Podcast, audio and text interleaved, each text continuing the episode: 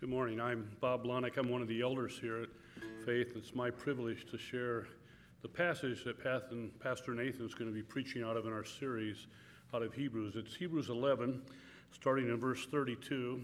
In the black Bible in the chair in front of you, it's on page 1196, or if you have the workbook we've been going through, it's on page 48. The word of the Lord, Hebrews 11, 32 through 35. And what more shall I say? For time would fail me to tell of Gideon, Barak, Samson, Jephthah, of David and Samuel and the prophets, who through faith conquered kingdoms, enforced justice, obtained promises, stopped the mouths of lions, quenched the power of fire, escaped the edge of the sword, were made strong out of weakness became mighty in war, put foreign armies to flight. Women received back their dead by resurrection. This is the word of the Lord. Please be seated.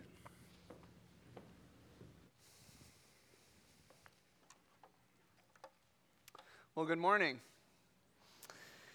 Uh, like Bob said, my name is Nathan, one of your pastors, and uh, happy Palm Sunday to you all celebrating Jesus' triumphal entry into Jerusalem.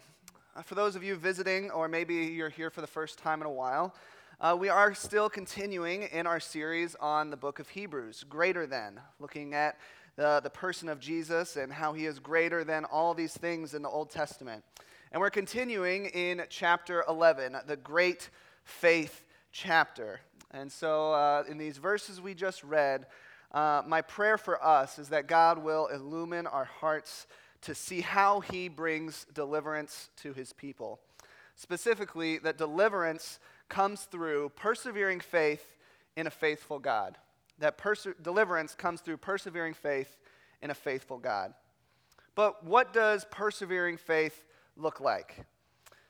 Several years ago, I was attending a fifth grade girls' volleyball game in Eau Claire, Wisconsin riveting gameplay, as uh, for many of the girls, it was clear to see that this was their first time ever playing volleyball. Um, the team I was there to see had a great coach. She really knew her stuff. Uh, that was my wife, Claire. Um, but the team wasn't exactly always living up to their expectations. Uh, when the ball was served to them, they were enthusiastic about just being able to get the ball back over the net with three tries. Um, but there was this one girl on her team, uh, a real Barnabas type, a real encourager, uh, who was constantly trying to encourage her team to play better. Uh, I admired her effort, but I wasn't always sure if it was working. Uh, some of the things she would be yelling out, either from the bench or from the court, would be like, "Try harder." And I, I remember, like, kind of putting myself in, in that perspective of her teammate, like, what would, how would I respond? Like, I am trying. Can't you see? Uh, never give up. Uh, like, I'm still out here on the court. What more do you want from me? Uh, or maybe one of the things she yelled was, Come on, we got this. It's game point and we're losing 20 to 5. But one that sticks in the minds of both Claire and I is when she would yell out, Have faith! Have faith! In what? Our subpar ability to play volleyball? See, trying to strengthen our faith to help us achieve things is really of no help at all because often the thing in which we place our faith is our own subpar ability. It's not a faith that lasts. This morning we're going to be looking at how persevering faith is a faith in something greater than ourselves, a faith in the faithfulness of God. So if you haven't turned there already, I'd invite you to turn with me to Hebrews chapter 11. These verses begin with a rhetorical question. The author asks, And what more shall I say? Keep in mind, all of chapter 11, he's had this theme of by faith. By faith, Abraham. By faith, Moses. By faith, Enoch. By faith, Noah. So he's kind of drawing his uh, argument to a close, and he says, do you really need me to continue? Do you have enough examples yet? He says, For time would fail me. It's a common way of expressing that he did not have the space, literally, to write more. You know, in the letters in the first century, we're using valuable materials like animal skin, and they had limits to them, unlike the chain emails you get from your great aunt that you never talk to. So, the author of Hebrews is wrapping up this by faith portion of his letter. We can expect to see some pretty impressive names, right? I mean, at first glance, we read these six names and think, okay, I know some of these guys. Gideon, he was the guy who defeated the Midianites with torches and clay pots and a lot of yelling. Samson, he was a strong dude who killed the Philistines. David, you know, he was king and, uh, you know, he was a man after God's own heart. We also know him from David and Goliath, that story that we read in kids, kids' Bible stories. Uh, Samuel, the last judge, the first prophet of Israel, anointed both Saul and David as king but we might not be as familiar with Barak or Jephthah. Furthermore, the things that we often remember are usually not that positive, uh, specifically about these guys. The bottom line is that most of these names are not impressive, especially when compared to names mentioned earlier in this chapter, like Abraham or Moses. And he chooses to name these guys over people like Ezra, Isaiah, Jeremiah, other people that were faithful, but he chooses these. Why are they here? Well, the author is closing this portion of his letter, chapter 11, as he looks towards what he's going to say in chapter 12. He's closing his argument by shifting from the faith of individuals to the faithfulness of God. And what do I mean by that? Well, to really get a picture of what the author is trying to say by mentioning these people specifically, we need to revisit the narratives uh, where we find these characters. So, if you want to have a finger here in Hebrews chapter 11, we're also going to be looking at some passages in Judges, um, and you can flip back there with me if you'd like. So, the first person, Gideon. Who was he? Judges chapter 6 through 8. Here's just some things that we know about Gideon from this, these uh, passages. Clan, his clan was the least in the tribe of Manasseh, and he was least in his father's house. Uh, verse 13 of chapter 6 the Lord comes to Gideon, and Gideon responds, Please, my Lord, if the Lord is with us, why has this happened? And where are all the wonders that our fathers told us about?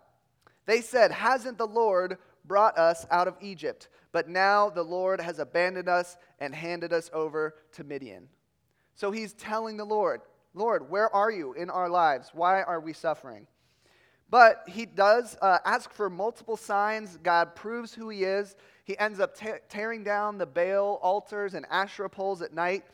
He defeats the Midianites with 300 men after the Lord had whittled his army down. And, uh, but in the later years, he pursues women, goes astray a little bit. He makes a golden ephod that became a stumbling block for Israel. Barak, actually before Gideon, but in, in Judges chapter 4, but listed second here in Hebrews. Not a lot is given about his background, uh, but Deborah, the prophetess, goes to Barak and says, Hasn't the Lord, the God of Israel, commanded you? Meaning, it's possible that Barak had already been told by God at least once to do this, and yet he had not um, followed through. But through um, Deborah, God tells Barak that he would hand over King Jabin and the Canaanites to him. Yet Barak says he will only go up if Deborah goes with him. She says, Well, that's okay, but you will receive no honor for this victory. And your enemy, the commander of the army, Sisera, will be handed over to a woman. So God delivers Israel again, and Sisera was killed by Jael when she drove a tent peg through his head. What a way to go out. Samson, Judges 13 through 16. We know some stories of Samson because of the tales of his strength, right? Like, this seems like the kind of guy that God could use to deliver his people. He was born to a mother, to a woman who was barren up until that point. An angel of the Lord came and visited Samson's mother, uh, and he promised her that she would conceive and have a son. She ran and t- told her husband Manoah, that's not Moana for you younger people, Manoah, um, Judges 13, verse 6. This is what she says a man of God came to me, and his appearance was like the appearance of the angel of God. Very awesome. It's word for word what the ESV says. I just wish it was word for word what my students said about me. Very awesome. So, obviously, the text is kind of hinting at the awe inspiring nature of God entering into um, this family's life to bring about the birth of Samson. But, you know, the word awesome nowadays kind of just means super cool or something like that. So, as I was reading this passage this week, I kind of just pictured the angel dressed in really trendy clothes, those brand new camel skin sandals, maybe a bow tie. Maybe he looked like Pastor Joey, except maybe a bit taller. But I digress, right? We're talking about Samson, uh, not the pastors here. So, what do we know about Samson? the Lord gives him superhuman strength, and he begins to defeat Israel's oppressors, the Philistines. But he lacked self control. He was constantly pursuing prostitutes and foreign women who led him astray, and he did not always stick to his Nazarite vow. The Philistines then used his lady friend Delilah to find out the secret to his strength. And she nagged him and begged him until, you know, once again, as Scripture has it, his soul was vexed to death. She nagged him so much that he wanted to die. And that's why he gave in. And then the Philistines are celebrating and worshiping their gods because they were able to conquer the mighty Samson. But as Samson prayed, God gave Samson his strength back one more time, and he tore down the temple of Dagon with everyone inside and delivered Israel from the Philistines. What do we know about Jephthah? Judges 11 and 12. There's one thing we know about him. It's usually the fact that he made a fateful vow to God to sacrifice whatever came home to greet him if God were to give him victory. We don't have time to dig into what really happened with his vow, but I want us to revisit his story and still hit the highlights. He was the son of a prostitute, an outcast of his family, and you're thinking, I thought you said highlights. But the author of Judges and the author of Hebrews, he's here for a reason. So we want to pay attention to these little details.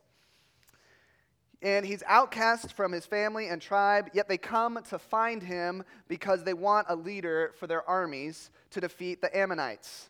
He tries to make peace with the king of Ammon, and he recounted the Exodus and the wandering in the desert, the history of Israel to the king of Ammon, saying, our Lord has surely given us victory here, and yet you would want to come against us. But the king of Ammon does not listen, so he goes to war with the Ammonites, and the Lord delivered them into his hand. David, like I mentioned, we know from David and Goliath, among uh, uh, many other stories. He too was the youngest in his family, but he becomes the second king of Israel. He escaped death countless times because the Lord was watching out for him. He was a man after God's own heart, but he committed adultery and murder. And at the end of his life, he took a census at the end of his reign, and it displeased the Lord because he was trying to assess the strength of his army rather than just trusting God to protect him. There's much more we could say about David.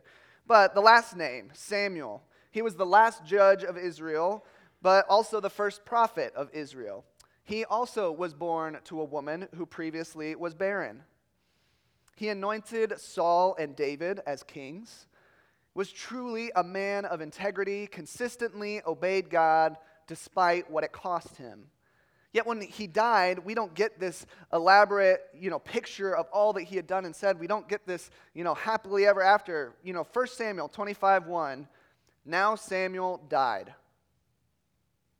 All Israel assembled and mourned for him. That's it. That, that's all it says about, you know, his final days. He dies, and David isn't even king yet. He didn't even get to see that promise fulfilled. Now, the author could mention more people by name, but he doesn't. He kind of summarizes the rest of Israelite history with the prophets from the beginning of Judges to when Jesus comes back, he's summarizing about 1,400 years of Israelite history in just a few verses, just to have some perspective. And the people he names and the prophets, there were people who remained faithful to the Lord throughout the idolatry and apostasy of Israel. So he mentions to these people um, to, he mentions to his readers these people who, through faith, they, and then he follows it with a list of 10 things. And these are kind of the victorious things. Pastor Joey is going to be preaching the negative side of this half of verses, starting in verse 35b. But what does he list here in these verses? He says, They, through faith, they conquered kingdoms, enforced justice, obtained promises, stopped the mouths of lions, quenched the power of fire, escaped the edge of the sword, were made strong out of weakness, became mighty in war, put foreign armies to flight, and women received back their dead by resurrection. So these judges, kings, prophets did some pretty incredible things through faith. Some of these people he refers to anonymously. You know, Daniel stopped the mouths of lions. His three friends, Shadrach, Meshach, and Abednego, quenched the power of fire in the fiery furnace. There was also plenty of faithful followers of God who escaped the sword, such as Elijah escaping from Jezebel, or even all the Jews that God saved from Haman's attempted genocide and Esther. What about being made strong out of weakness? We can think of Elijah as he was exhausted in the desert, or Gideon, uh, you know, the 300 versus the thousands of the Midianites. Samson, you know, who had his hair cut and lost his strength, his eyes gouged out. There's the story of David and Goliath. I mean, the epitome of strength in weakness. Women received back their dead by resurrection. The author probably has in mind Elijah and the widow from Zarephath, or Elisha and the Shunammite woman, who, through the faith of Elijah and Elisha, these boys were resurrected. And on and on and on the list goes. Countless examples of how God was faithful to deliver his people, who through faith they persevered. Now, these people brought deliverance to the people of God. We see how God used them despite their lack of faith and their flaws. We see that their faith persevered because they trusted in God. They trusted the one in whom they had placed their faith. So, what can we distill from these stories? I know that was a lot of history and narrative, and you know, if you're still listening, I applaud you. But what can we take away from these stories of these people that the author of Hebrews mentions? Well, I believe there are three characteristics of persevering faith that we see in these people. The first is this faith perseveres by remembering God's faithfulness in the past. It perseveres by remembering God's faithfulness in the past. As we look at the narratives surrounding these people, we see a tendency on the part of the faithful people to remember and recount and recall the faithfulness of God in the past. We saw that in the life of Gideon. He recounted to the Lord himself that he had brought them out of Egypt. Jephthah recounted uh, God's faithfulness to the king of Ammon. It was almost as if he was saying, Come at me, bro. We've got our heavenly father who's protecting us. David continually recounted God's faithfulness to the people around him and to the whole of Israel. But he also did this through the Psalms. Here's just an excerpt from Psalm 143, a psalm of David. As David's soul thirsts for the Lord, he says this I remember the days of old. I meditate on all that you have done. I ponder the work of your hands. I stretch out my hands to you. My soul thirsts for you like a parched land. Our faith is strengthened as we remember and recall God's faithfulness, faithfulness to us in the past. And yes, Bible stories and what he has done in Scripture is a great place to start. But I think another way we do that is by recounting God's faithfulness in our lives specifically. You know, growing up, for as long as I can remember, my family collected things in a memorial box. My parents would put little trinkets and other mementos to remind us of events where we saw God's faithfulness in our lives. The little white van down there in the bottom left corner was to remind us of the time when we were on vacation in our Ford Aerostar and the van broke down in the middle of nowhere in upstate New York. But there was just happened to be a house over here to the side, and the person who lived there was a mechanic. And he helped us fix our car, called a tow truck, and as far as I remember, I might be misremembering it, but he did so free of charge. So we saw God's faithfulness in that circumstance. There's a piece of a vine in the middle of a box um, that was to remind us of the time that we had returned from a vacation, a different one, but we came back to see this large tree leaning on top of our house. And it was right on top of this new addition that we had just built. Only when we got closer, as we got to the house, we realized it had not touched our house. There was a vine about a half an inch thick that was wrapped around it, wrapped around some other trees, and was suspending it over our house. We saw God's faithfulness time and time again. What more shall I say? For time would fail me to speak of the Lego shark that you see, or the car key, or the small cans of soup in the corner. We, my parents would retell these stories to us time and time again. It, it sat there right, you know, in the kitchen, right at the kitchen table. So when we're having dinner together as a family, we'd be like, Dad, tell us the story of, you know, the pecan tree again. Or tell us the story of the shark. Or tell us the story of this. And they would recount to us the faithfulness of God. Why?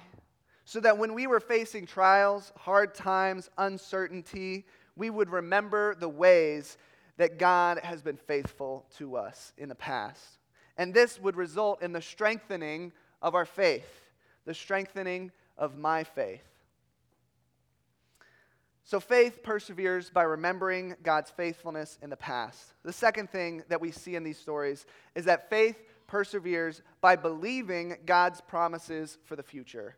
Believing God's promises for the future. In each of these life stories, we see that they have a focus on the future. The author of Hebrews also has made this observation when he says that they obtained promises. It was there in that list of 10 things. You know, it's one of the many things that he lists that they did, but sometimes God does promise things for our immediate circumstances. He promised Gideon and Barak that he would deliver their enemies into their hands. Yet we still see a lack of courage in these men. But in the end, their faith in God persevered and won out. Gideon went to war with Midian and conquered them by the hand of God with only 300 men.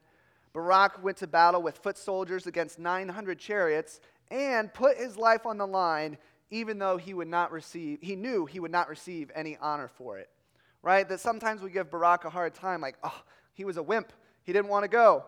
Well, it's true, but as F.F. Bruce uh, in his commentary put it, Barak sought not his own honor, but the triumph of Yahweh and his people, that he was still willing to lead God's people to victory.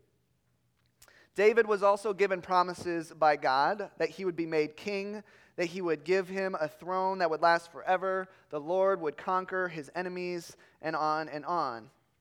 Nevertheless, persevering faith looks not only to the immediate promises of God, but also to the ultimate promises of God. If we skip down to verse 39 here in Hebrews 11, the author of Hebrews says that these people were commended through their faith, but did not receive what was promised. Now, I'm not going to spoil Jeff's sermon next Sunday by explaining what this means, plus, he'll do a much better job with it. But ultimately, these people of faith did obtain temporary promises from God, but the ultimate promise of everlasting deliverance was still in the distant future. From our perspective, the ultimate promises have been fulfilled in Jesus. So the promise has arrived. But the ultimate glorification and resurrection of our bodies, which has been promised, is still in the future. It's that already not yet tension. When they were tempted to waver in their faith, they persevered in faith trusting in God's promises for the future. You know, sometimes I think we need that too. I was listening to a sermon this week in my spare time, and the pastor was talking about this constant reminder we need of how the story ends. And he read these verses from Revelation chapter 7. They comforted and encouraged my soul, and I pray that they do the same for you. Revelation chapter 7, 9 through 12. After this, I looked, and behold, a great multitude that no one could number, from every nation, from all tribes and peoples and languages, standing before the throne and before the Lamb, clothed in white robes, with palm branches in their hands, and crying out with a loud voice Salvation belongs to our God who sits on the throne and to the Lamb. And all the angels were standing around the throne and around the elders and the four living creatures. And they fell on their faces before the throne and worshiped God, saying, Amen. Blessing and glory and wisdom and thanksgiving and honor and power and might be to our God forever and ever. Amen. That's how the story ends. We need to remind ourselves of that. When we are caught up with our daily struggles and trials, daily occurrences, we often forget to keep our eyes focused on how the story ends. If God has promised to defeat sin, death, and the devil, he will do so. He is a man, a God of his word. Faith perseveres by remembering God's faithfulness in the past. It perseveres by believing God's promises for the future. And third, faith perseveres by trusting God's deliverance in the here and now. Trusting God's deliverance in the here and now. Each of these people in this uh, narrative in Hebrews was delivered at one time or another. As in the case of David, he was delivered time and time again he kept cutting off Saul's robe to prove to Saul that God was faithful to deliver. Elijah, through faith, trusted God to deliver him from the edge of the sword of Jezebel. Daniel, through faith, trusted God to deliver him from the lion's den. Shadrach, Meshach, and Abednego received no promise of salvation, no promise of deliverance, but persevered anyway. They were willing to go to the fiery pit without knowing if God would save them, but He did. He delivered them.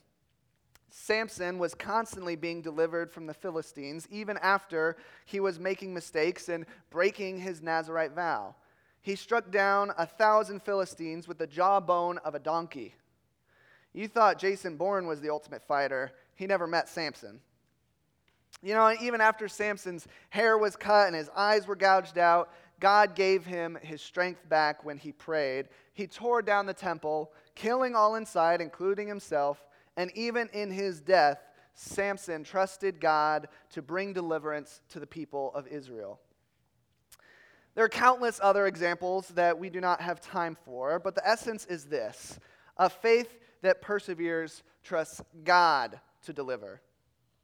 Now, at this point, we need to talk for a minute about deliverance and the gospel. Deliverance is not based on God's ability, He is all powerful and always able to deliver.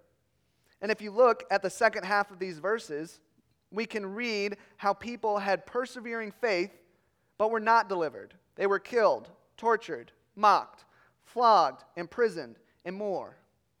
Why were some of these people delivered and others not? It was not the strength of their faith that delivered them or anything else they had to offer. It was solely a result of God's purposes and God's will. God is able to deliver even though he may not actually do it. If we think of deliverance, though, as strictly a you know, military mindset, battles and wars, might think, well, we haven't needed to be delivered from oppressors here in America since the Revolutionary War. So, for our context, I think more often than not, we are praying for God's deliverance through faith. We are praying for healing, among other things. We're praying to be delivered from physical, emotional, mental ailments, from cancer, depression, anxiety, or maybe it's just a constant pain that you have every day when you, from when you wake up in the morning to when you go to bed at night. We pray asking God, Will you not deliver me from this? Well, we pray and we want an answer. Trip Lee uh, is a recording artist, but he is also a pastor. Last week, uh, beginning of last week, he spoke at the Gospel Coalition, had a great sermon on faith and healing. He also is a young pastor, young father, and he has a chronic fatigue syndrome, a disease that doctors really can't do anything for him. And he preached a message on the leper coming to Jesus to seek healing. And he summed up the leper's request in this way He said, I know you can if only you will. I know you can heal me, Jesus, if only you will. So then, when we suffer in one form or another, Trip Lee would go on to say that we must remember three things. It's not because God is unable, it's not because God wants us to suffer, so it must be because He has a reason and good purpose in mind as part of His plan. Now, for us, this can be a hard pill to swallow at times, right? Especially when we're needing or longing for deliverance and healing. But this is why we remember God's faithfulness in the past. We believe his promises for the future, and we trust God's deliverance for the present, for the here and now. The author of Hebrews is encouraging his readers and us today by reminding that the people of God, we need to be reminded of the faithfulness of God. And that persevering faith is possible and it's needed for the journey to endure in this life. So, what about us? You may read this list of amazing things that God did through these men and think, God could never use someone like me to do anything like that. Or maybe you've been waiting for God's deliverance or healing for you or someone you love and think, if God can do that for others, why isn't He doing that for me? We might say, God, I put my faith in you. Now you owe it to me to heal me. You owe it to me to deliver me because I trusted you. But God is not a genie in a bottle. As Pastor Trip Lee put it, faith is not giving God an assignment and holding him to it. Faith is believing he is who he says he is and he will do what he says he will do. Here is the truth God can use you, God can deliver you, God can heal you. Persevere in faith. So we see that God uses ordinary people who trust him in faith to bring deliverance to his people. But what do I mean by ordinary people? These, you know, chapter 11 doesn't seem too ordinary. But from even just in these verses, there's three things that I think that we can see that God does use ordinary people like us. One, it's not based on your family of origin. Two of these men were born to barren women. Another was the son of a prostitute. Two others were the youngest in their household.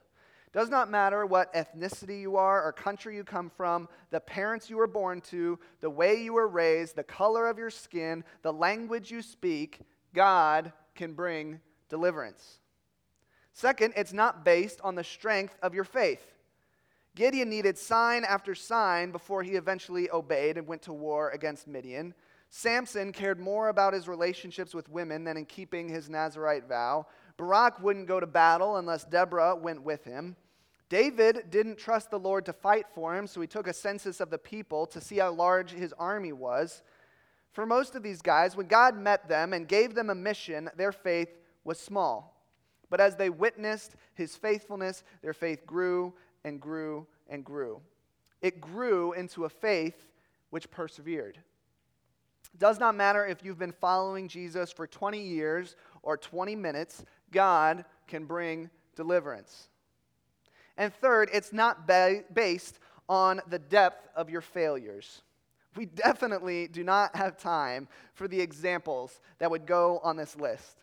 Gideon made a golden ephod with the spoils of war, and scripture says that it became a stumbling block for all of Israel. We know of Samson and David's failures. Even the people mentioned earlier in this chapter, like Abraham and Moses, they all had major failures in their life. So it does not matter how badly you think you've messed up or failed, God can bring deliverance. So we know He can bring deliverance, so then we ask, when? How long, O Lord? When will you deliver us? Brothers and sisters, I have great news. He already has. Right? In the person of Jesus, his son, God has delivered us in a way that is far greater than physical healing, deliverance from oppressors, or freedom from those nasty habits.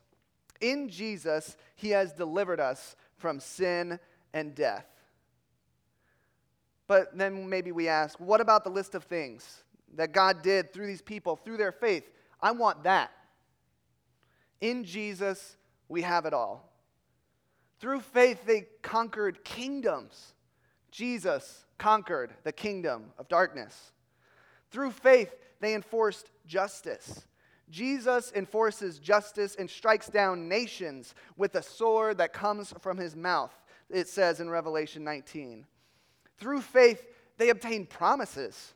Jesus is the fulfillment of all promises, even the first promise of deliverance. He is the offspring of Adam and Eve that will crush the head of the snake. Through faith, they stopped the mouths of lions. Jesus stopped the gates of hell itself. I'm going to keep going. Through faith, they put foreign armies to flight. Jesus will consume all the armies of Satan with fire from heaven. Revelation 20. Through faith, women receive back their dead by resurrection. Jesus is the firstborn from the dead, the first of the children of God. Through faith, they quenched the power of fire. Jesus quenched the wrath of God once and for all when he hung on the cross and cried, It is finished. Yes, I will pray for deliverance. I will pray for healing. I will remember the faithfulness of God. I will believe his promises for the future. I will trust his deliverance. I will continually put my faith in a faithful God. Why?